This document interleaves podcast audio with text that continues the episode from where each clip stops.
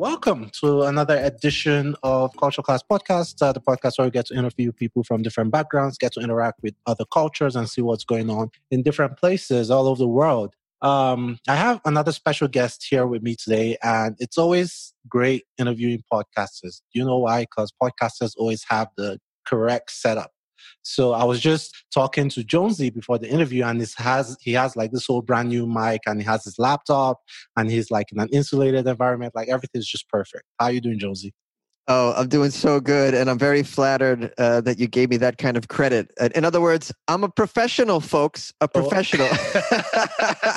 you are. You are a professional. Well, you know, it's funny because we're both podcasters, and we were kind of geeking out about my new microphone. You're like, "Oh, what kind is that?" Oh, and, and I could see that you, you know, you you wrote it down or whatever you did because you want to investigate. Uh, hey, look at when you're, if you want to treat this podcast seriously, like you know, that's how you make it grow and how, how you get more listeners, more followers, and eventually make money at this. You know, you got to take it seriously. You got to get the good equipment. You know, yep. so here I got my new microphone, and I'm I'm ready to go. And I, let's. I hope that um I hope your listeners can hear me clearly. Yeah, I and, think and, so. I hope I, I, can hear you perfectly. Yeah. I wonder if your listeners are hearing us, hearing me, and going, "Wow, what a sweet microphone that sounds like." Yeah, yeah, that's right. yeah, I mean, you have no idea. Like, you know, when I reach out to people, like, I try to tell people, hey, you know, be in this environment, try to get like, even if you don't have a microphone, try to get like the Apple AirPods or something like. But people just get it wrong all the time. We spend like the first forty minutes trying to make the setup right before we start the interview. But yeah, they're like, hey, you what? No, it's it's not okay to record on the bus. right, right, right. You're like, no, no, that's not the right environment for this. Yeah, yeah. And how's it going? Uh, from what I understand, you're in Los Angeles, right? How's the weather over there? How's everything going? Well, you know, normally I love the weather here, but uh, the last couple weeks I've hated the weather here because it's uh, it's 106 degrees and there's fires all over the place. Again? Yeah, we had oh we had God. two fires going on at the same time because one fire is not enough. Okay, all you oh people out there, you only got one fire in your city. Get with the program. Okay, every every single year it's like. Uh, I know, I know. We like even had thing. something. We even had something called a firenado. It was like a fire tornado. I don't know what's happening. Oh I hope God. 2020 ends real soon yeah, hopefully this year has been like they should just strip this year from the calendar. It was 2019 then 2021. Like 2020 should just be forgotten about. Like this didn't happen because a lot of stuff has gone on like this year that I can't even imagine. Now Trump is tweeting out that hey man, if you if you could come out to protest, then you can come out to vote. You know, still back and forth with the U.S. Postal Service, but that's another story for another day, man. Like, how's the situation now that, from what I understand, like Joe Rogan seems to be like the one really, or one of the people, let me not say the one, one of the people really driving comedy in LA. And you're in LA now that he's moving to Texas. Like, what's the whole chatter with comedians? Like, I don't know, are the clubs still going to be like, who's going to so, be fighting for the little guy, you know? Wow, that's funny that you asked me that because uh, yesterday I spoke to, or was it today? Was it yesterday or today? Yesterday, I spoke with my good friend Adam Hunter, who's a successful comedian out here. We were just catching up and uh, we one of the topics was wow comedians moving out of la so joe rogan's moving to texas but then adam informed me that also that uh, who, who is oh theo Von is moving out of la theo Von is a huge comic and a very popular po- he has a very popular podcast as well. And um, joey diaz who also has oh, a popular oh, podcast what, what, is he moving back to new jersey or? He's moving back to new jersey. So mm. there's there's three big uh, headliner comedians, also big time podcasters. For those of you who listen to podcasts on a regular, you might have recognized these names. Of course, Rogan, but the other two as well have popular podcasts. They're moving out of LA. You know, it's funny. I, I think uh, it's a combination of things, right? I, uh, first of all, the, the pandemic has really shut down the industry here. Uh, you know, I've gone on maybe three auditions in the past three months. Um, nobody's really making film and TV here. A few little things are happening, but not very much at all. There's no shows for comedians for the most part, really. There's a few here and there, but not many at all. It all it all seems to have gone away for the time being. So I think some comedians are like, "Hey, why why should I be there right now?" Uh, there's really no need but for it. I can moving go. I is like a long term thing. Like I'm not coming back because LA doesn't even seem to have like a favorable atmosphere for business in general. Like they're introducing the the estate tax or deliberating about the no, I'm sorry, not the estate tax. What they call it, the the wealth tax or something. They, they want to implement like like a wealth tax of like four percent. Like all the business people are just moving out. Like Elon Oh. Musk is like establishing factories outside of LA. Like Oh, I they didn't- might move the whole Tesla Yeah, out of LA. You know. I didn't know that. That's terrible. That's terrible to hear. yeah i mean la is just i went to i like i, I have a, a business degree right and i had a couple of lawyers in my class and after my degree last year a bunch of them like wrote the bar exam in like different states none of them wrote the bar exam in la i was like what's going on aren't you guys this isn't one of you going to write the bar exam they were like nope la is like one of the worst places to practice law that's just oh so wow. much mumbo jumbo but you know it is Um, what it is Yeah, you know, the other thing I was going to mention when we were talking about those guys, uh, you know, when you have a podcast, uh, uh, you can do it anywhere. That's that's the great thing about a podcast. You know, when I was traveling Asia for, uh, I was gone for seven weeks. I still did my podcast five days a week. really uh, All I needed was an internet, man, internet connection, and I could do it. Uh, so yeah, I could I continue to do my podcast. We can do it anywhere. You know, we really can do it anywhere. That's what's so great about having your own podcast. You know Uh, what? That that makes sense because I remember when I was in Australia as well in 2018, I, I recorded an episode, but that was just one episode. You were gone for seven weeks, and you put out an episode like every single day, and we'll obviously get to talk about that in the course of the episode. But let's let's peel back the layers. Let's talk about you growing up. So you grew up in Boston. Yes. Um, what town did you grow up in? Like, how close was your life to the Ben Affleck movie, The Town? I don't know if you've watched that. like, that's my picture. Like me grow, growing up in Nigeria, hearing about Boston. That's what I think Wow. about. Like everyone's crazy. Like, what's going on? Oh yeah. Uh, so my so my life wasn't exactly like the town. Um, I only robbed eight banks Oh as a child. All my friends were robbing twenty banks. I only had eight. Uh, yeah. No. Well, so that was South Boston. I think uh, you're referring to, and everybody knows Boston for South Boston, a tough blue collar cra- uh, crowd over there. A lot of Irish. Uh, my the town I grew up in was a little bit north of Boston, and it's a mix of Irish and Italians, which I am Irish and Italian.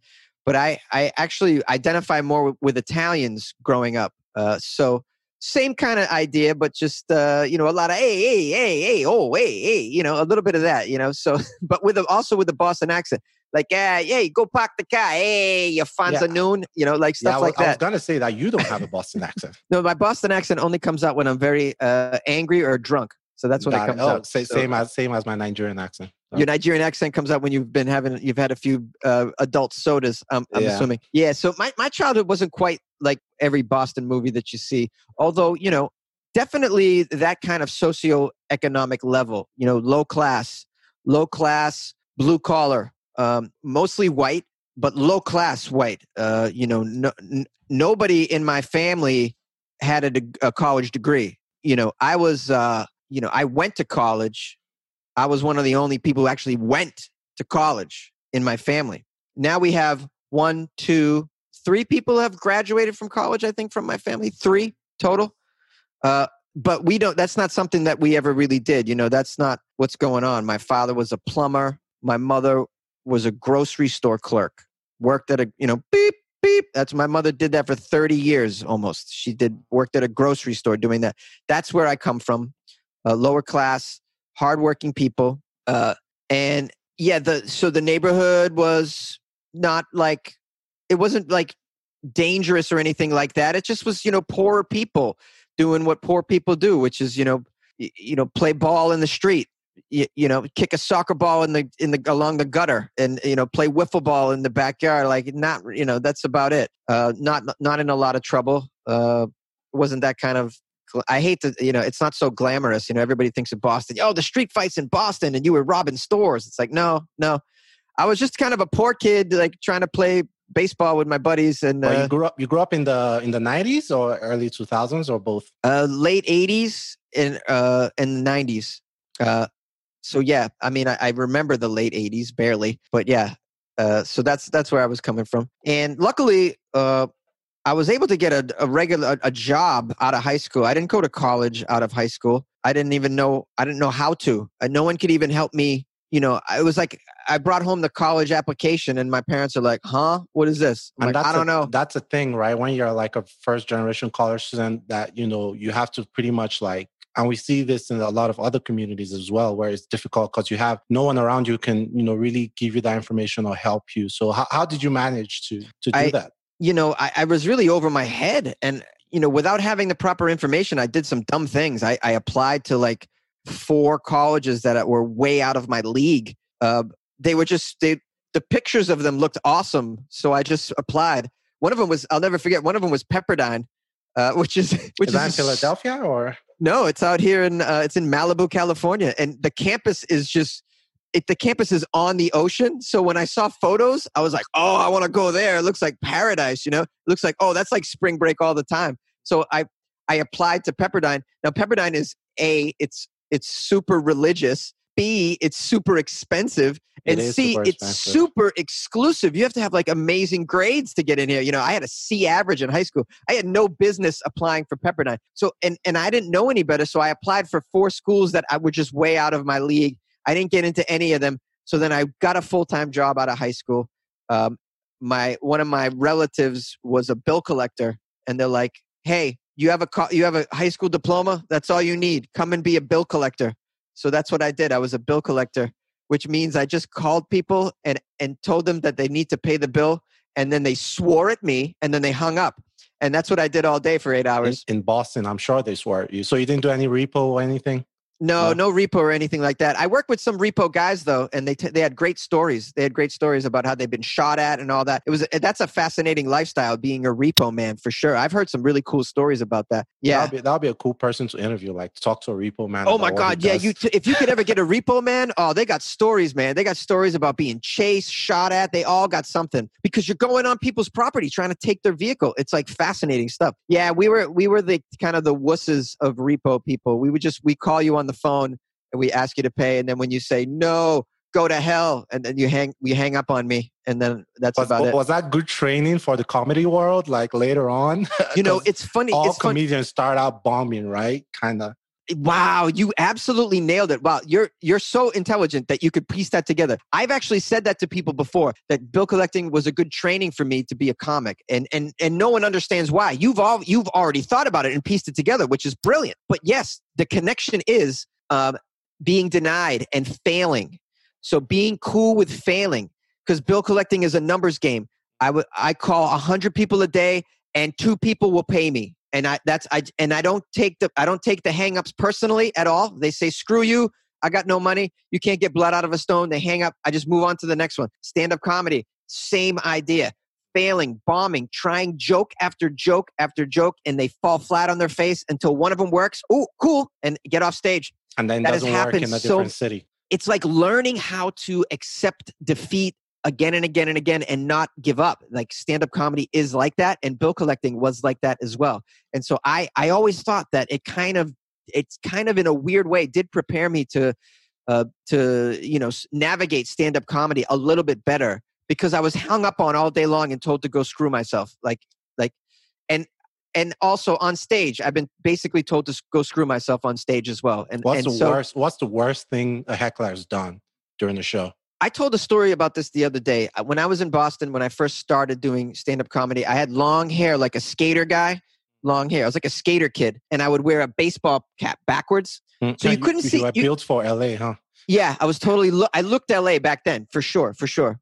Uh, but you couldn't see all my hair because I had a baseball cap on backwards, but then long hair dangling out. So one time I'm in, doing a show in Boston, and someone's yelling from the back of the room. They're going, mullet, mullet. I'm like, and I didn't even understand what the hell. I- this is the strangest heckle I've ever got before. I'm like, excuse me, sir, are you Uh, yelling? I What are you yelling? what mullet is for some of our listeners that are listening Okay, so- to the US. So people that don't know what a mullet is, a mullet is a particular hair, hairstyle Yep. from the 80s. the Tiger and- King. Yeah, t- or if you watch Tiger King, yeah, that's a mullet. And some hockey players still wear a mullet uh, as a as a style, but basically it's short on top, long in the back. What they call it, they call it business in front, party in the back. So if you saw Tiger King, like the guy, what was his name? I forget his name. The the Joe? Tiger King. Joe Joe Exotic. Exotic, yeah. Joe Exotic had a mullet, right? That's short on top, long.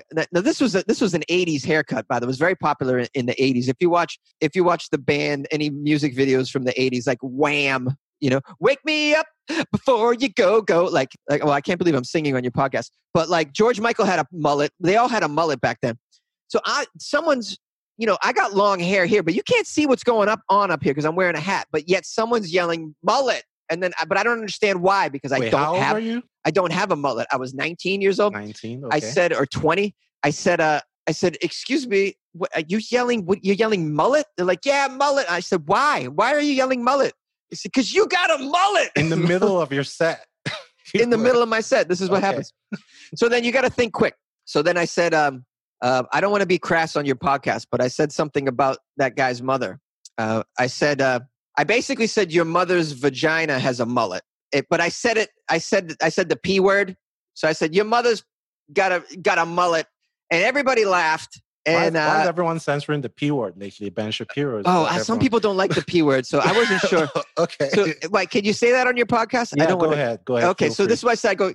I go, yeah, your mother's pussy's got a mullet, and everybody laughed, right? Because that's a funny sentence to say. Your mother's pussy's got a mullet, and, and by the way, when you imagine a pussy with a mullet, that's funny, yeah, how right? does It's- that work? I don't. yeah, how does that work, right? You're like, oh, is the hair the hair on top is short, but then underneath it's long? like Yeah. that's weird. So the visual is very weird. It was a brilliant comeback. I have to pat myself on the back just for a second uh, because because I mean, f- fuck that guy. First of all, for interrupting me with that dumb comment. You know, this is a drunk in Boston. There's too many of these idiots.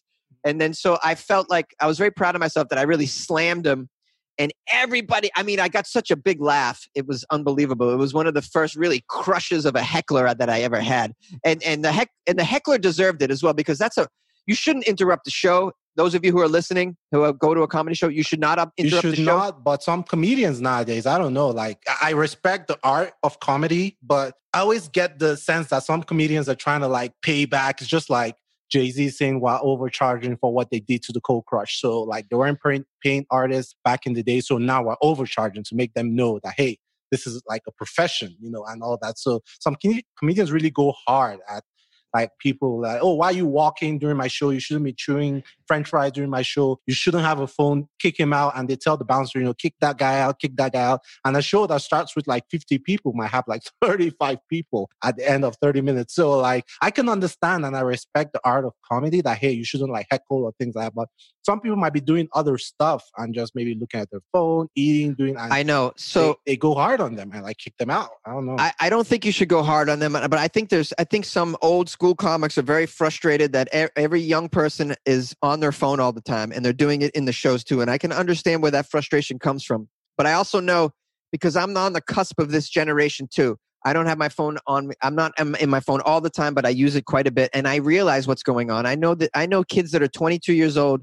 I work with people like that, very young people. They are on it like it's part of their face. So I get it. So I think there's got to be a way to, for us to find a happy medium where um, maybe just I understand I'm doing a show. I know you're going to check your phone a couple times, and I'm going to be cool with that, and I won't give you any shit. If I see that you're on the phone like a lot, like the whole time, that's going to distract me, and it probably it might distract people around you. And then at that point, I got to address it. But I think it's helpful to be cool at first give everybody the benefit of the doubt here because this is a generation that needs they can't not look at their phone it's it's just it's embedded in them now that it's wired behavior. It's like breathing now you know it's it's that it's that much of a habit. So i think we got to find a happy ground between you can check your phone a couple times during the show and answer a text or two but just don't be on it all the time and let's all be cool you know let's all be cool. As long as you're not distracting and you're not distracted then i'm happy um, and I, but I always also encourage people: you can be on your phone, you're just not in here. You can go out, you could go outside. You certainly don't make a call in the middle of the show, you know. And I've seen that before. People answer their phones in the middle of the show. I mean, how do you? How is that ever acceptable for anything, man? Mm, you can't- you can't even- You go outside. Go outside to answer your phone. Sure. I mean, I would hope that if you're having dinner with a loved one, you don't answer the phone during that 45 minutes. Like, never mind, never mind being at a live show and now you're disturbing 150 people. you know you're ruining it for people that you know you mentioned earlier people are paying a high price now. Uh, sometimes you might pay $20 $25 a ticket plus two drinks so that's another $15 $20 so you're dropping 40 bucks per person per head at least for a comedy show. If someone's spoiling that experience that's not right man. That's not right so, yeah, so I, I, agree, and I, you know I can kind of relate to this because from both sides of the divide. I mean, you're a better man than me that you you know continue to do this. I tried stand up comedy once when I was 17 back in Abuja, Nigeria, and I was booed, and I haven't oh. gotten on stage for 14 years. Wow, this is incredible. so, oh, all right, all right, you, tell me more about this. I want to hear about Abuja, Nigeria. There's a comedy scene. Yeah, I mean Abuja. It's it's funny because the, the, town is called Abuja, and they booed me. But you know, it is what it is. you got booed in Abuja. That's yeah, funny. I mean, Abuja is the capital city of Nigeria. It's like in north central Nigeria, and okay. I used to live there because my dad was in the military, and we traveled a lot. And I was part of a teen magazine called What's Up. What's Up magazine. I think that like back in 2005 or something. I just finished high school a year before. I was like on the gap year before I got into college because of JAMB. Nigerians will understand that. So we organized a show and we brought a couple of artists. And I think something was going on with one of the artists, like he didn't want to come on stage or something was happening like behind the scene. And I was hosting. I was hosting the show, but it wasn't like a big deal. It was like, oh, and now we have and now have whatever. And this guy didn't want to come on. I was like five or 10 minutes and you know, the crowd was starting to get rowdy. And usually like I can be pretty funny. Like everyone I've dated said, all the girls I've dated say I'm funny. Uh, my friends say I'm funny. So I was like, huh, I can be funny on stage, but, but that's a totally different thing like, right? Because the culture in Nigeria is we don't write jokes. That's what it is. Like, if you write your jokes, at least back then, now people are starting to try to like get writers because of what's happening with Trevor Noah, you know, from South Africa. People are trying to be more professional with the whole thing. But back then, if you, you write your jokes, you're not you know, respected. It has to be like off the rip. So I was like, okay, you know what? Wow. This artist was supposed to perform for 15 minutes or 20 minutes or whatever. I think I can fill this with an impromptu comedy set, like on the fly. And I did my thing for the first five minutes, and I, ooh, all I heard was ooh, and this is where we're all teenagers, right? So everyone in the hall. You were a teenager at the I time. I was 17, yeah, and wow. it was like a show for teenagers. It was organized by a teenage magazine I was a part of. I was an associate editor for a teenage magazine, so it was like a teenage thing. And everyone was just booing and booing. And obviously, I started to throw jabs at people in, in, the audience. Like, hey, you know, you know, how, how can you boo me when your shoe looks like the Titanic or something? Just, just do stuff and you know a few laughs here and there people were like oh yeah we get it we get it you tried now you know call the next person like that kind of thing. So and i haven't really climbed i never thought about uh you know pursuing comedy as like a career or anything because to be honest i don't know if i can like withstand those hours like late night different cities and things like that but yeah that was my one and only experience and you know i try to be funny on the podcast every now and again but i've never got on stage since you know? Um, you know what I, I I find fascinating that um, in in Buja, Buja, Abuja, Abuja, the comedy scene, they uh, they emphasize uh, improvisation and uh, not not coming to the stage prepared with really material or jokes. Yeah, I mean that's the whole country of Nigeria, and it's not like like you can prepare kind of like mentally, kind of like map it out, but no one like writes their jokes down on a piece of paper and you definitely don't hire writers. Like if you hire a writer like a comedy writer like if you're a comedy writer in nigeria you starve because everyone writes their own shit delivers their own shit for the most part although now it's starting to change but this was like 14 years ago so you know. Would you um so if a joke worked that you improvised would you then keep it and say it again at another show or they expect you to be improvise a whole new act it depends. It depends. So if it blew up, if it blew up, and this was before the internet, like if it blew up, we used to have like these comedy CDs and albums of like popular shows like night we used to have a show called the night of a thousand laughs so yeah. that like that show will be recorded because it was one of the big shows it was like showtime at the apollo or whatever and it, when that show was recorded, the CDs used to sell like crazy, the DVDs. So once that sells and they see all your jokes, obviously, if you go to a, a different state or a different town and tell the same joke, they'll be like, we've heard that one. Like, say another joke, you know, that kind of thing. So and ah. Nigerian crowds are merciless, especially like southern Nigeria, like Benin City Warriors. It's like it's like it's it's it's something else. You have to have thick skin, like really. Wow, the, what a tough situation, man. I, yeah. You know, I, which is could, which is one of the reasons why I respect Trevor Noah, to be honest. Because before Trevor Noah got on the Daily Show, he started doing a lot of shows in Nigeria. Like he's South African, but like a year before he got on the Daily Show, he was doing a couple of shows in Nigeria, and he was like killing it. It was really growing as a brand in Nigeria. And, you know, this song that's not Nigerian and we don't usually accept non-Nigerian comedians. It's difficult to break in to that scene. So yeah, I respect. But English speaking English speaking comedy shows is predominantly what's going on.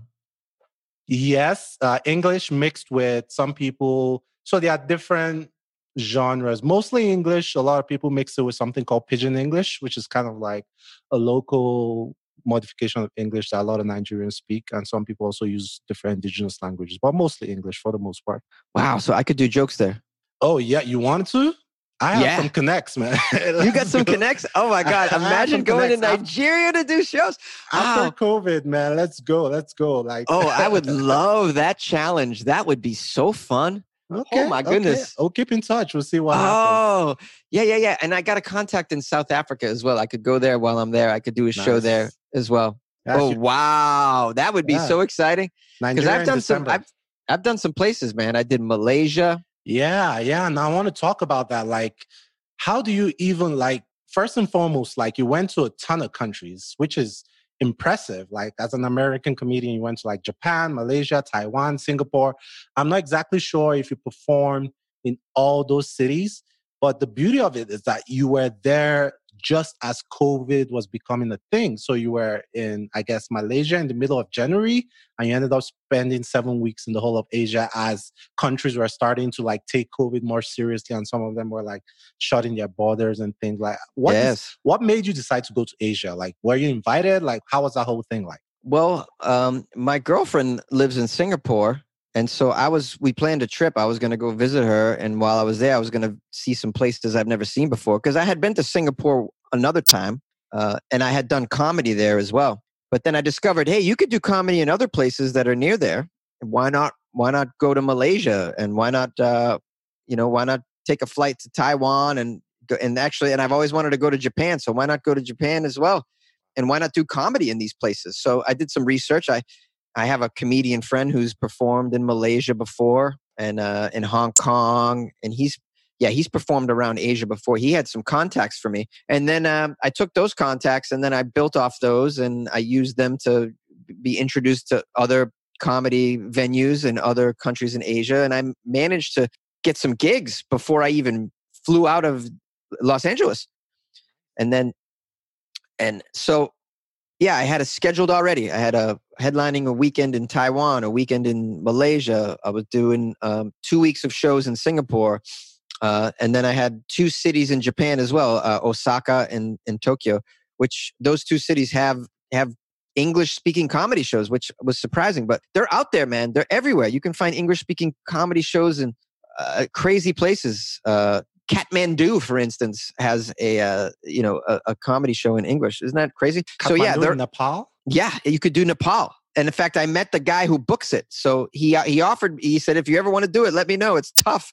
I said, "Oh, I'll bet it is." But yeah, it's it's on my bucket list for sure. I would love to do that. Uh, comedy's been taking me to some cool places. So yeah, I booked them ahead of time, and then went over there. And I, you know, this was I had this trip booked months in advance. I had it all planned out. I didn't I didn't know COVID was going to be a thing. Uh, you know, it, it happened. In, of course, it was in China first, and I so then I flew to Singapore on January nineteenth, and then shortly after I arrived, Singapore had its first case, and then they they you know they asked the citizens to please start wearing masks and you know kind of be be careful. And so that was beginning right when I arrived. It was but the Chinese. clubs were still open and everything. So the clubs were still open in the beginning of that. Yes, yes, that was uh, end of January. They were open in Singapore through the beginning of February. Then then mid February mm, shut down for a bit. Yeah, when I left to go to Japan, which was the end of February, uh, the shows and pretty much everything had been shut down in, in Singapore by then. It took a little time, but it, it did, did happen. It, did it affect any of your gigs though, or you had already done your shows at that time? It affected, yeah. I lost what four shows in Singapore. and I lost a show, uh, two shows in Tokyo. Um, yeah. And, and, how was the crowd? Like, you know, I I don't know if you watched like the marvelous Mrs. Maisel on, on a little Prime. bit. And uh, I'm familiar.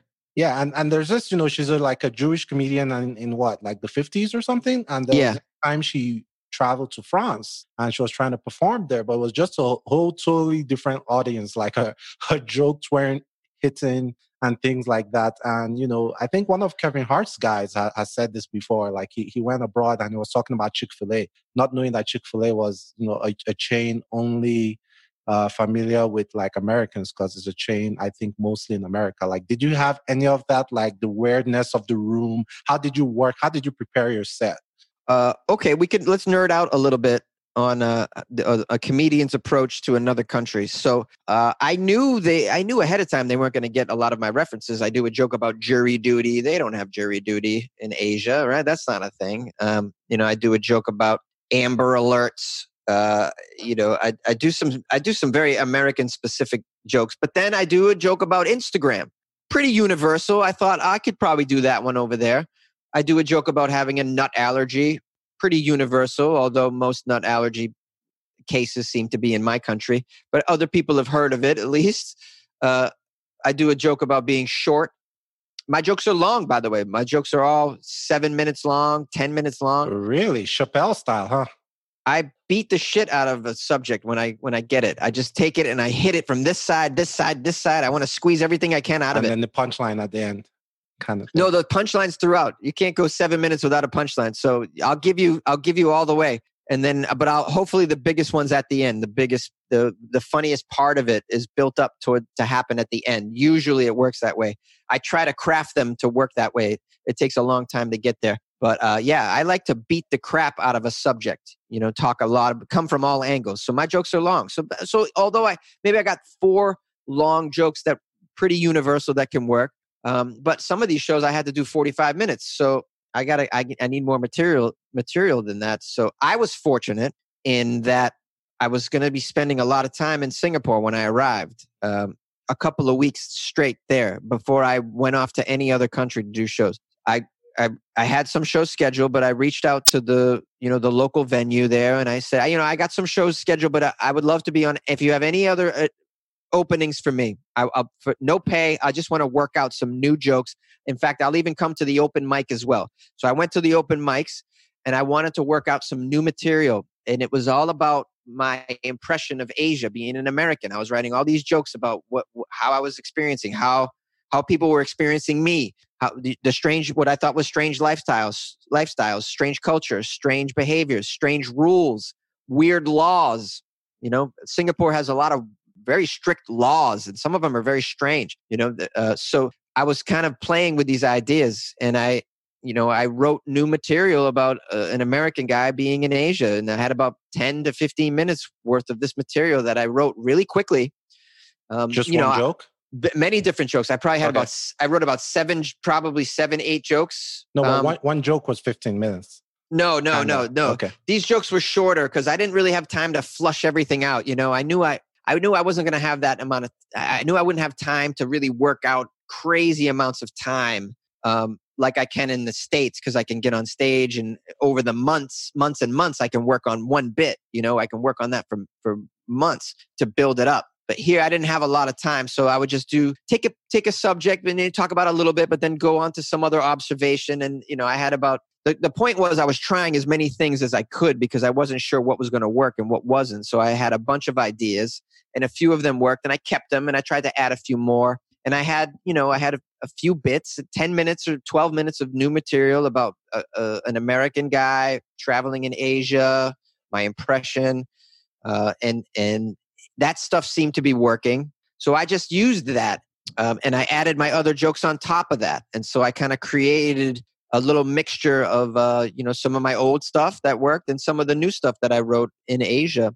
And those jokes I wrote about Asia when I was in Singapore, they worked in Malaysia and they worked in Taiwan and they worked in in Japan as as well. They seemed to, you know, I, I had some pretty good ideas about and pretty I don't know, I thought they were unique observations about Asia. So it, it happened to work. And I mean, not everybody can do this. I've had the I have the experience of doing this for 14 years, so I know how to write. I know how to write a joke real quick, and I have and I have I don't have any fear. I'll try anything on stage. So even I know it's I know there's a chance it's not going to work, but I I still will try.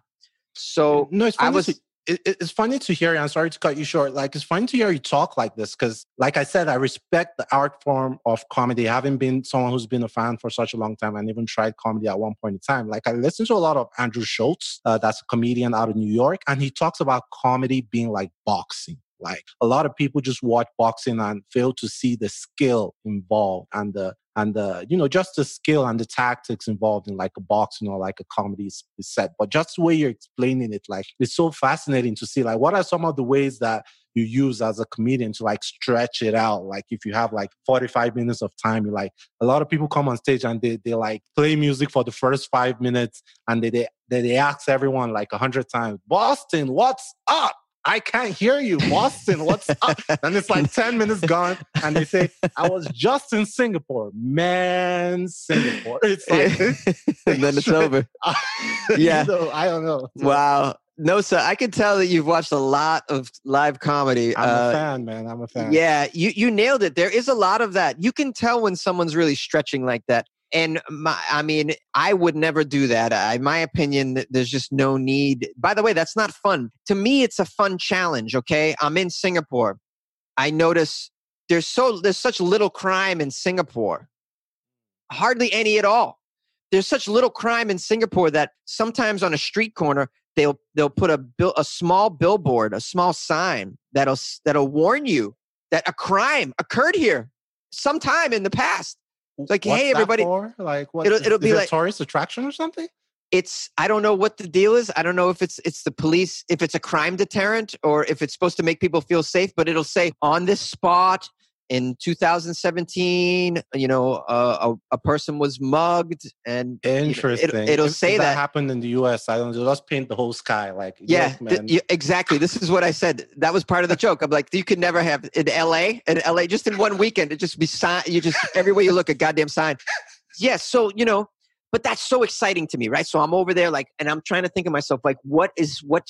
How do I make how do I make people see what I see? You know, I see this billboard that talks about a crime that happened. To me, it's hilarious. Why would you put a fucking sign? This is the world I'm in, and and my world is so much different than that. You know, in my world, you know, more crime happens in one week than happens in Singapore in a year. You know, so I how that's funny. There's something there. You know, so the challenge to me and what's fun to me as a comedian is to uh, get other people to sort of see my idea, what I think is funny. Hey guys, look at this. This isn't this silly. Isn't this weird? Isn't this isn't this weird and funny? And to get them to see what I see, to see it through my eyes by telling a story or by giving some, you know, setup, uh, you know, um, and, and, and so to me, that's the thrill and it's a challenge. And when I'm in a new country, it's all, it's like I got a whole new palette to paint on. That's exciting for me. I don't understand the comics that would just waste time up there do you, and, and do you, would, do you would try this. Do you deliberately go out there like when you're in a new environment, like a new city or a new country? Do you delib- are you deliberately on the lookout for new material, or you just yeah. kind of like live your life and you just funny things happen? No, just, oh, no, I'm good. I'm on the lookout for new material. I'm I'm on the lookout for something new. I can say, you know, if I arrive in your town three hours before the show, I want to say something. I don't want to I want an icebreaker that has to do with me coming to you. Oh, I, I want to say airport. something. Man, you should go to Nigeria. I think you have like a year's worth of material. You spend like so, December in Nigeria. Yeah, I mean, I, so if I was to do a show in my, Nigeria, I'd want to spend a few days before the show to kind of get acclimated and, and to pick out some experiences that I could share and some observations. To me, that's the real thrill is is doing that is that's part of the craft um, you know what? I can't i can't relate to what you're saying because there are a lot of interviews that like even like this interview or like other interviews i've done like for podcasting i know i have to feel like an hour or sometimes more like 90 minutes worth of conversation but the only thing i know about the person is that he's from this place he's been to this place and maybe the person is working in this or is it this that's all like and i have to like kind of like stretch out that conversation and look for pocket within the conversation to like embellish and you know build on and you know things like that just to fill out that one hour you know conversation obviously it's harder with a live crowd being a comedian but you know just related related to to to what I do. Would you say that's like the the similar or like the same thing? I would say there's some similarities for sure. Uh, it's it's a little easier to do the interview style because while you're setting up this scenario and letting them speak, uh, you can actually comb through your head while they're talking and uh, and kind of think about, well, where where can I go with this? Or he said something. Let me get let me let me remember to go back on that point. What can I ask next? You kind of have a because it's such a give and take. You have time to do that. Um, while the other person's answering a question or talking or, or, whatever. It makes it a little bit easier. When I'm on stage all alone, I don't have that kind of time. I can't sit like the audience does eh, there is a dialogue i say you know the comedian speaks the audience does respond but the audience doesn't laugh for 10 minutes and i can sit back and go oh let me think of what else what else can i do oh a lot of a lot of people wearing tank tops here i noticed okay let me talk about that well there's a lot of pretty ladies i could talk about that oh it smells weird in here. Maybe i'll talk about that. Like i don't have time to i don't have the luxury of sitting there while someone else talks and think about what can i say next because I'm just all alone. That's that would be a major difference, I would say. Uh, you know what? That that makes sense. And you know while we're still on the, the subject maybe i can have maybe I, I, can have some of my nerd questions answered. How what's the formula? Like how are comedians paid? So from what i understand from a fan perspective like a lot of ways comedians are paid where like um i don't know crafted by what what's her name um miss shore in the comedy store in mitzi LA. shore Mitzi Shore, you know, sure. RIP. Like, like what's the thing? Like when you go, like you said, okay, a comedian pays 20, 25 bucks, 40 bucks, and this is specific to the US at the door. Most comedy stores rooms can hold what? hundred people. So that's like four grand. Does a comedian, do all the comedians that go on stage that night share that revenue? What's the, like, how do stores operate like in the revenue? Like, if you uh, Do you mean comedy clubs or the comedy store particularly?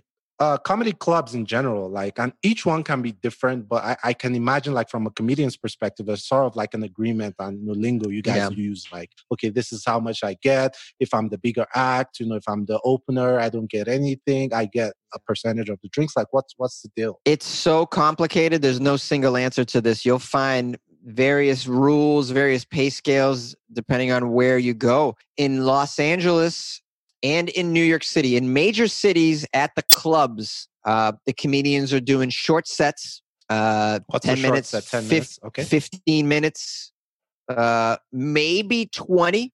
And you're getting 40 bucks, 30 bucks. You're getting hardly any money at all for those sets. That's why a lot of comics in the major co- comedy cities, you know, New York and LA predominantly, they'll do multiple shows a night if they can.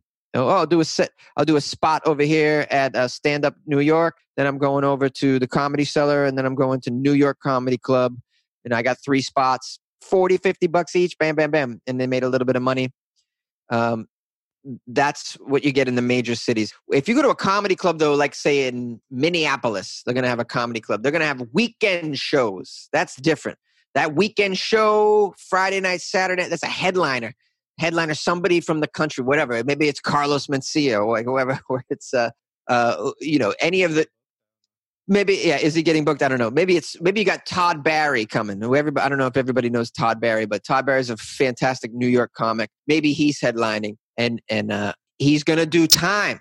This is uh, uh on these clubs. You don't do 15 minutes, 10 minutes. These are these are these are clubs that they put on your typical classical comedy show with a host that opens the show then a middle act, also known as a feature act, and then a headliner. The host will do 12 minutes up front, bring on the feature act. The feature act is 20, 25. The host comes on again, hey, and then the host brings up, maybe the host does five minutes again, but probably not necessary. Bring on the headliner. The, head, the headliner does 45 minutes. If there's no show afterward, the headliner might go an hour, maybe an hour 10 or 20, depending on if the host, if the, if the headliner's feeling it. You know, Dave Chappelle's been known to do two hours if he's feeling if he's having a good time. So you don't know what you're going to get, but those those pay a lot more. You know, your headliner in in a, in a club in Minneapolis, who knows? Maybe the headliner is getting 400 a show. Maybe they're getting 2,000 for the weekend. Uh, the feature act much less. You know, 100, 1, 150 maybe to feature. The host is getting 50 bucks in, in a in a in a plate of noodles, like or you know. so that's what's going on. Uh, in those scenarios, really only the headliner makes money. It's tough to make any money as a feature. Um, or a host. So, which is why a lot of times in, in a club, in a scenario like that, the feature act will be still, they'll get somebody local because I'm not going to, by the time I play, pay for my plane ticket to go to Minneapolis and then I do five, four shows at $150 a show, now I got to pay for my hotel room as a feature, a middle guy, you just don't make the money to really uh, to, to really pay the bills. You really got to be a headliner. Now those that, are com- those sense. are clubs. Those are mm, clubs, mm, and a lot clubs. of headlining comics. They look at clubs. They're like this. I, I haven't made it if I'm still doing clubs. You know, to them that's not making it. They want to do theaters. They want to do theaters. They want to a thousand people, fifteen hundred people. Now, now you're not making four fifty a show 400 a show, 500 well, a, a theater, now. a theater definitely can be every weekend. So is that when the comedy tour comes into play? Like when you say you're touring? Well, um, sure, sure. I mean, I mean, so yeah. So and then there's only a few people. Not everybody can do theaters. This is your Jim Gaffigans. This is this is your uh, you know Sebastian Maniscalco. I love Sebastian Maniscalco. Your Bill Burrs. They do theaters. Joe Rogan does theaters. You know, Joe Rogan might sprinkle some comedy clubs in there. They might do that a little bit, but for the most part, those don't seat enough people for them. They don't. Even a comedy club, 400 seat comedy club, it's pretty good size. That's still not enough for Sebastian. That's still not enough for Gaffigan. Are the clubs really profitable? Like, who's like eating? Like, are, are, is it the comedians or the club owners? Like, if you I, have I don't like know what three, four hundred seat clubs with the food, you have staff. Like, I don't know. You think they're they're making some money? I, you know, I imagine they do, you know, but these club owners, they cry poor, a lot of them, and that's why the that's why the comedians are paid so low at a lot of these places. Oh wait, we have comedians, we have former comedians and current comedians who own clubs now. Like they've made it now, sure. they own a couple of clubs. Like, are they doing the same thing, or they're like changing the game? In a way? I don't know. I, I really, I, I don't know what goes on behind the scenes as far as the books go, the bottom lines. I don't, I'm not privy to this information. I'm not at all. Uh, I wish I was. It appears to me that there's a lot of drink sales going on. I, you know, uh, enough so where some clubs can give out free tickets. So that happens, you know. In fact, the best comedy club in in the in the world, in my opinion, the Comedy Cellar used to give out free tickets. I don't know if you can still do this, but you could go to their website and you could print out a free ticket, not for the weekend shows, but for you know s- Monday through Thursday. You could get a free ticket. You just had to buy two two drink minimum. Um, they're making so much money off the booze. You know, I don't know. If you know what? That makes sense because I live in Denver and we have a lot of breweries in Denver. A couple of breweries like have comedy shows out back, and people just use Great. that to you know go to that brewery. That okay, there are different breweries, but this one has a comedy show. Let's go to that one. Yeah, and they fantastic. drinks and you know. Yeah, I mean it's it's a way of uh, selling selling drinks. I mean, you'll hear this. you'll hear you hear you'll hear comedians say this at the end of the day we're just trying to sell drinks here, man. That's this is just a this is just a glorified bar at the end of the day is what's happening. You know. So what, we, what's the end goal for a comedian? What's that payday like? Does, does everyone want to go to Hollywood like Kevin Hart, and that's where the big money is, like feature films, or is the model, or is different for everyone? Like, yeah, when, do when the comedians stop buying houses like Russell? What's his name? Russell Peters. Russell Peters and things like that. I don't know. Uh, my buddy was just at Russell Peters' house and was telling me how crazy the scene was over there. Uh, yeah, that's the lifestyle that some of them get. Very few, very few. Russell Peters is an internationally known comic. He can sell out in eh, most of the continents, which is very rare. And that's why there's, you know, eight Bentleys in his driveway or whatever the hell. Uh, every comedian gets into this with a different goal, I think. Uh, some of us just like to tell jokes. Some of some comedians want to be writers on on shows. The writer gets, you know, that's a good paying job. Uh, some some comedians want to be actors. They want to be series regulars on network shows like a sitcom or something, which pays very very well at network sitcoms. Some some comics want a successful podcast. Uh, they have no interest in working with others really. They don't want to be in a writer's room. They don't want to be on camera working with other actors. They're like i forget that. I just like to talk into a microphone. I want to make money doing that. And then you got people that are you know and they pay their bills that way. Theo Von probably does very well with his podcast. Uh, and you mentioned Andrew Schulz. I'm sure he he makes a fine living with his podcast, probably mm-hmm. more so than his stand up. Uh, there, are, so there are comics that do, I mean, we all know Joe Rogan, so you know the kind of money that he makes. So there's that's also a new that's something new but so that's a path as well. Uh, there's so many there's so many avenues of entertainment that you can get into as a comedian. Um, you know so I, I i think the menu is vast and everybody has their own their own goals um, yeah got it some, and then there's the purists man you know some people just want to tell jokes man and you, you can know? do that forever like comedy is not like being an athlete that you have to retire after like 35 you can keep doing comedy till you're what i don't know like 60s yeah sure something? i mean uh, the last time i was at the laugh factory before it all closed down, I was sat and had a nice conversation with a comedy legend named Dom Irrera. Mm. Um, and you know, this guy is is really up there, man, and he's still doing it. He's still doing it. It's un- unbelievable to me. He's got to be in his seventies, I imagine, and he's still getting up on. And he's funny. He's still funny, and he's still relevant. I mean, you can go on and on with this. Uh, it's yeah. not like it's not like uh, roofing where you got to just there comes a point where your body breaks down and you're like, no more roofing. This is this is something I could do until I'm in, I'm probably 80. Yep, yep. And I apologize to the listener that we've been nerding about this over the last few minutes. Like this is just something I'm interested in. So like, you know, forgive me if I'm using the podcast to to do this. Speaking about podcasts, you have a podcast. Let's talk about your podcast. Like first things first, it's pretty impressive that you put out a new episode every week, uh, every day because I do a weekly podcast and I know how difficult it can get. Like, you know, knock on wood, I haven't missed an episode in like 87, 88 weeks just yet, but I know how freaking hard it is, especially uh, like having different guests on. Like, what made you want to do a podcast and we'll get into the theme of your podcast um, uh, obviously a lot of comedians were drawn to podcasts like 10 years yeah. ago when they started popping up that kind of thing but a daily podcast that, that's pretty intense does it run from mondays to sundays and no do I, I do five I, I do it started out as seven days a week but i'm now five days a week monday through friday mm-hmm. um, it started out seven days a week because i was hired to do it by oh, a pod really? a podcast company. They uh, they were a hosting company and they had they wanted some talent to be using their their product. So they hired a few of us to do daily shows. Somebody the same did, show or a different one? Different shows. So they had somebody doing daily sports, daily entertainment news, daily finance news, daily tech news. Uh, you know, they had a, I think they had a daily nutrition sh- or health show.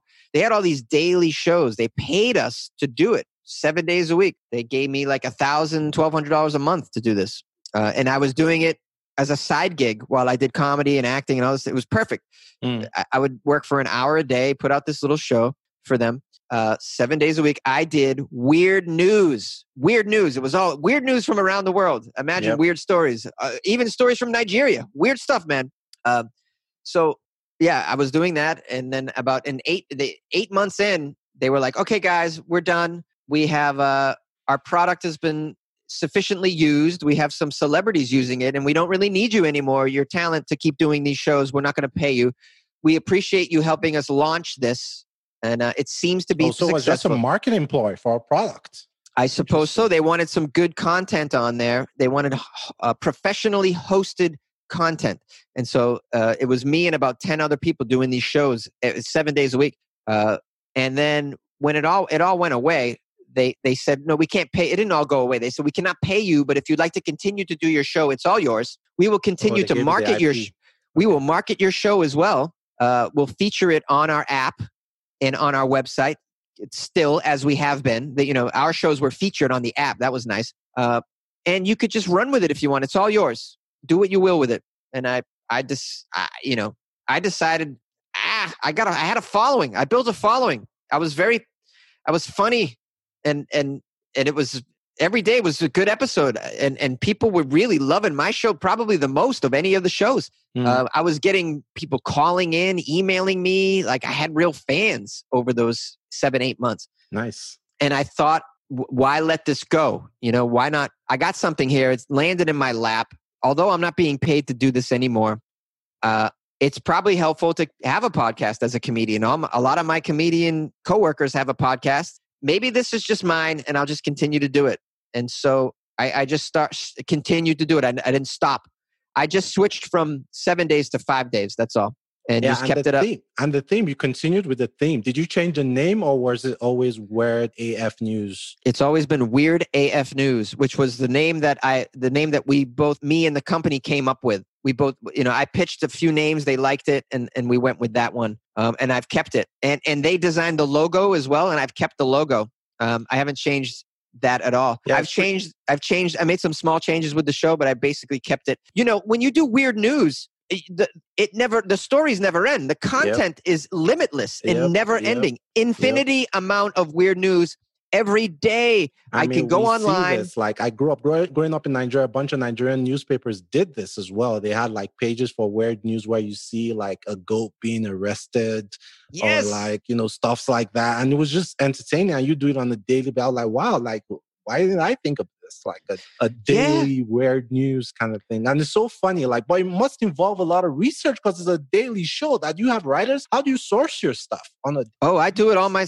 all myself, with the exception of I am uh, emailed and sent articles from listeners. Sometimes Mm. I probably get a couple a day from listeners, and so I, they they're constantly coming in with stories. But I I have um, I have about five different websites that are very reliable that I go to every two. I would say I check in every two days or so. Um, because the stories kind of they don't change that often. They kind of make maybe a couple new ones will be added each day. So I just need to check on Sunday night. Uh, Sunday I'll check and I'll find a bunch of stories. Like I won't look at it all weekend. Then Sunday night I'll pick like I'll find like 25 stories. I'll save them and then I so I'll, on Monday I'll have 20 25 stories to choose from and I just pick 3. Mm. I only do 3 a day. And then I probably have enough for Tuesday as well. And then, you know, Tuesday night though, Wednesday morning early, I'm looking again, anything new, anything kind of weird that maybe some, I like something more than what I already have. I'll probably find 10, a dozen more, save them as well, go through the process again, pick the three that I like. And I'll do that all the way to the end of the week. And on Friday, I only do weird news from Florida. So the Florida man on Fridays. it's Florida Man Fridays. Yeah. It's all Florida on Friday, Oh, baby. And, you know, so That- during that- the that week, probably that's probably enough material for the week to be honest. it's yeah you it. could do you could do florida every day yeah well you know so during the week I'll, as i'm looking through all the stories i'll i'll uh, surely there'll be some florida stories and i'll put a star on those ones and i'll save them for friday Mm. but then i have a couple separate other florida specific websites that i go to just to see hey is any strange florida news that i need that i might want to include and lately i've been doing four stories on fridays, on four Fridays because there's a florida lot of stories a lot of material. Did you? yeah, it's because there's and and, it, and it's the most popular episode. I get twice as many downloads on the Florida Friday episodes than any other during the week. It, people love it. They love Florida stories, degenerate Florida stories. Nice, nice. Do you edit it yourself? Because it actually sounds like a news show, like, but it's like comedic. You know, do you do all the editing as well? Well, so there's no editing really. Very little editing is done at all. Oh, um, you're not going to believe this, but I record it on my phone. I record the show on my phone. Um, I use I use a very good podcast creation app that uh, once when you record, you can I record segments. So I'll record the first story, second story, third story. They save it in three files. I'll record an intro. I'll record an outro, and then the the application in my phone allows me to insert uh, like some sound effects as transitions. Like I can insert transitions between wait, the wait, tracks. Wait, wait, wait. So you, this, like, before you bought this mic, you were just using your phone. Did you connect the mic to your phone, or you just spoke into your phone's mic or something? in the beginning when i first did it for the company uh, i just spoke into the phone and then i uh, but then I, I realized i had to really think about the quality of my show once it was mine i really wanted to make sure i did the best job i could because i had to kind of start from scratch and i was you know i wanted i wanted to, to take the show to a new level i wanted to try and make some money with it too so i I knew I had to be as professional as possible. So I have a, a, a microphone that works very, very well with my phone specifically. Like it's really great. It's not the the greatest sound ever. Like if I actually use studio equipment, but it's very good on the phone. And for five days a week, it's good enough. It's good enough for me. It, it allows me to do it quick, and that's important because if I'm doing it every day, really, I want it to be quick. I don't want to spend two and a half hours on it because Mm. then I'll then I won't do it five days a week. I won't. I'll cut down. I know I will because I I don't I won't want to do that amount of time. I can spend an hour a day. It's no problem. It's like going to the gym. I'll do an hour, but anything more than that's going to feel like too much work. Too much so work. the- how long have you been doing the podcast now? so uh, it was it was three years in June, end Wow. of June. Yeah, Wow. I, I hit. I just hit 800 episodes. like, Every single day. two episodes ago was 800 episodes and i just hit a million downloads over the weekend. Wow, congratulations, man! Like as a thank fellow, you very much. fellow podcaster myself, like I hope to be like you when I grow up, man. What's the name what are you kidding me? You've done eight. You got you got almost hundred episodes in the bank, yeah, don't you? Yeah, yeah, yeah. 800, That's amazing. episodes talking every single yeah. day. Every single i mean eh, we can't all do every single day. It's Yeah, kind of crazy what i'm doing is pretty crazy i have to say. It, it is, crazy it and and, uh, and and uh, impressive too. i ask myself all the time why am i doing this every day? I don't need to do this every day. Um, but i just feel like i got I, like i owe it to my listeners now. They're listening to my show as though it's part of their daily news routine. So they're Mhm. listening to see whether they li- they got cnn or fox or npr And I'm sure you're under the news category, right? and I'm under the news category. go. So and so people are you know people are loading up their smart speakers and their Google Home and, and Alexa. They're they're they're they're setting up their news briefs and they're including my show in it. Their daily news. I'm part of people's daily news. You know, so like I kind of feel obligated to do this five days a week and continue it because I'm part of so many people's daily news. Not a crazy amount of people. I don't have 10,000 regular listeners, but I have over a thousand people that listen to me every single day. That's and on you Friday, need, you know, 3,000 people listen on you Friday. need, a thousand loyal listeners. That's it. So I, I I feel like because I'm part of their day, it's it's something different. It's a special thing, and I I I kind of feel obligated to do it five days a week to give them that fix that they need. Because no doubt they're listening to me as part of a routine. They're driving to Mhm. work and they're listening to me. Mhm. They're you know they're answering, they're checking their emails and they're listening to me. Mhm. Whatever they babe, they're babysitting the kid and they're listening to me. They're cooking breakfast and they're listening to me. They're eating dinner, they're listening to me. I'm part of people's routine because it's five days a week. So I got to keep that. I got to keep following through with that. Wow. And what's the name of the app before I forget uh, that you use Oh, to An- Anchor. Oh, it's Anchor. Oh, f- are- Yeah, it's like Anchor. A, a paid Anchor member or just a free version? Uh, there isn't a paid version that I know of. It's a free. I thought there was like a a premium um, or something. Oh, I don't, I don't, if there is, I don't know about it. I've been on a free version the whole time. Three years I've been using this app.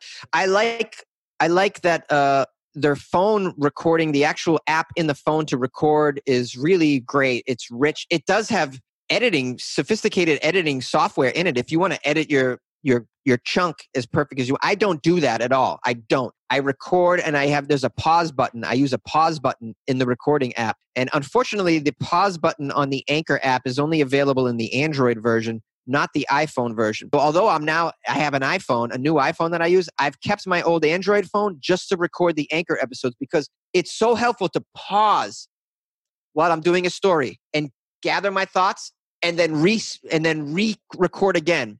So in a way, I edit as I go. That way, I don't have to sit in front of an editing program afterward and then re-edit each clip and take out everything and you know take out all the pauses. I just do it as I go because I really got. I'm doing five shows a week. I don't have time for that shit, man. I can't be sitting in front of an editing booth. I just can't. There's too much time. So I do minimal editing and I improv a lot, a lot. I read the article. A lot of times I don't even read it before I do it. I'll just start reading and I'll hit record and I'll start reading. And sometimes it's just magical and it comes out. Some a lot of times I have to stop and start over. But a lot of times I can just bang it out.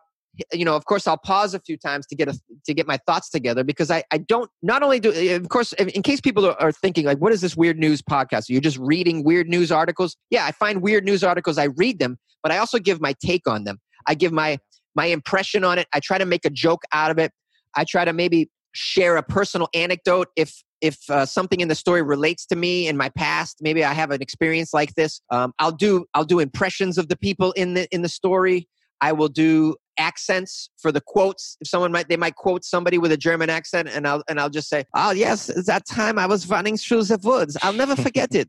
It was like it was yesterday. Sir And then then i was struck in the face by, by, a baseball bat. This was very strange in the woods. You know, I'll try and act out the voices. I probably just did a terrible version of that here, and no one's going to listen. But you get the idea. I'll I'll I'll do voices for the characters that are being quoted in the story. I try and give it some flavor. Like it's like I say, it's it's as as though a comedian is delivering you weird news. How would I do it? How would I embellish it and make it funny? And I've just rambled on way too much about that, but I think you get no, the I mean, yeah. I mean that's pretty impressive. I listened to it two episode just to you know prepare for this interview, and like, who have thunk it that on your phone, like just press and record, like, Oh, see, and you're and you're a pro, so you uh, and and if you if you think it the quality is acceptable, then it's and then it's clearly is it's pretty good. Then I think it's good enough. This is the way I've been doing it. I have another. I can use GarageBand and do it on my laptop.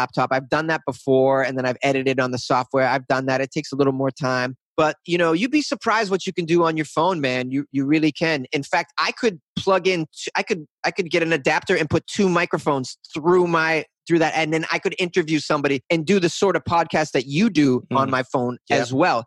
Um, on mine, I don't have guests. It's just me just me giving the news. But if I needed to have a guest, I could get a small adapter and, and absolutely through your phone. So for those of you who are listening to this and you're thinking, oh, I need all this equipment to do a podcast. No, you don't. You don't. You can do it on your phone. Do you have an idea? You can shoot it on your phone. You can record it on your phone. Don't let technology hold you back. Technology is opening doors for us. Our smartphones are capable of generating so much content. You have no idea. You don't have to go buy a $100, a $200 microphone, and you don't need a laptop you can create a podcast just on your phone with the tools that are out there and for free by the way for free. True. Agreed. Agreed. Agreed. And you give out your phone number as well. Like you share a couple of phone calls on, on your on your podcast yeah. so is that your real phone number? It's like a google number kind of thing. It's a google number of course. I, I couldn't give out my new phone number but i think that's part of the fun too is to give out uh, give away for the people that to to respond to you. So i give out my email address. It's my real email address. I give out the phone number and, and all my social media. I encourage people to call the show and then I publish a lot of the phone calls on the next episode. Like at the end of the episode, after I do my outro, you'll hear some you'll often hear some phone calls from some of the listeners and they have an opinion on one of the stories that I did yesterday or the day before. You know, that happens that happens a lot. In fact, sometimes just between you and me uh, and everybody else who's listening, I will choose a weird story. I'd like to choose at least one a day that is somewhat controversial that could generate a discussion. That, that way, when I ask people to call in, there's something there to chew on. You know, I'm, I hope that I've chosen something that people will have an opinion on. Like I, you know, I just did a story where, you know, you can you can have your lover's image as a head on a sex doll or, yep, or uh, I, your, heard that your one. ex uh, Hillary, your Hillary ex, Clinton and all that stuff. Yeah you could have a, an image of someone uh, downloaded to a sex doll's face i guess is how they do it. So you could have your dead wife face on a sex doll.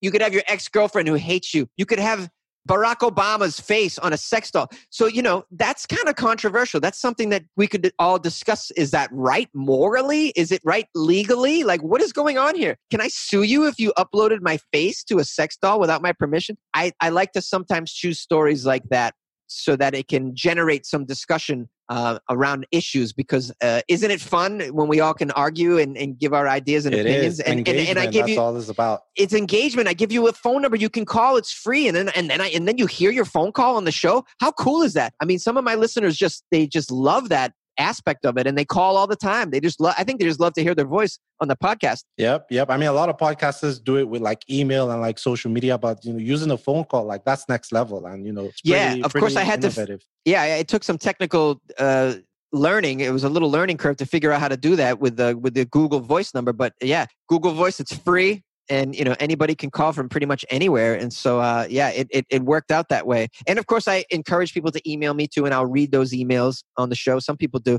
But we're living in a world now where people just kind of want to they just want to they don't want to type. So i'm like i give them a phone number hey call and just rant. Yep yep. What's what's next for you man? Like what do you have on your plate? Like as far as comedy goes i think some of the venues are like opening. Like do you have anything on your plate that you're doing right now? What what do your fans have to look forward to to the future well, I haven't even been thinking about stand up comedy, except uh, uh, I'm going to be doing a show at my workplace. I have a I've I've had to take on a regular job during the pandemic that I've had now for three months, and uh, I'm going to do a show at the workplace. So I've been writing jokes about the work my workplace, which that's been kind of fun. And I, I can't wait to do. The, I cannot wait to do the show. I got to get fired after that show. so you know, I was talking about my, uh, I was talking to my buddy about that today at work. I'm like, I think some of these jokes might get me fired. Yeah, man, you uh, have to I, wait till payday, man.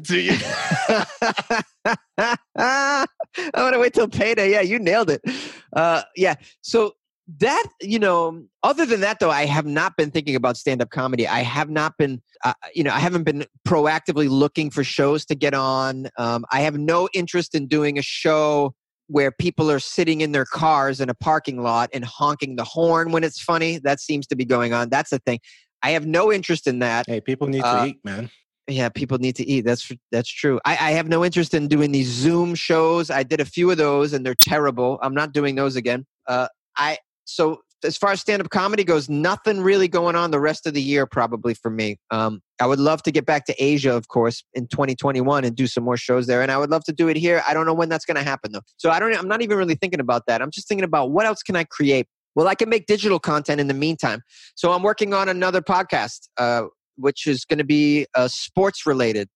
Uh, so I figure Weird AF News is the beginning of a brand. Uh, and so I'm working on the sports version of that right now. Uh, so Weird AF Sports is something that you're going to be seeing in the future. Mm, the NBA uh, bubble, that's a lot of material. Yeah, there's a lot of material in the NBA. It, so I'm going to do, but I'm going to do the weird part about it, you know? So what's weird about the NBA bubble? Well, I don't know. NBA players sneaking ladies in, maybe? I mean, there's a lot of weird things going on in sports. And so I think that I can, I can use that as a platform as well. I'll, those and never ending stories about weird sports, even going back into history, of course. So, uh, you know, your Sprewell characters, uh, eh, you know, there's all sorts of weird individuals and weird events in our in our histories past when it comes to sports. And there's weird sports. Yep. There there's even weird, weird sports. Yeah. There are weird sports. Uh, so like I'm gonna try and cover weird sports, and that's gonna be another podcast. And Is I'm in the, gonna in be the a, midst. a daily thing as well?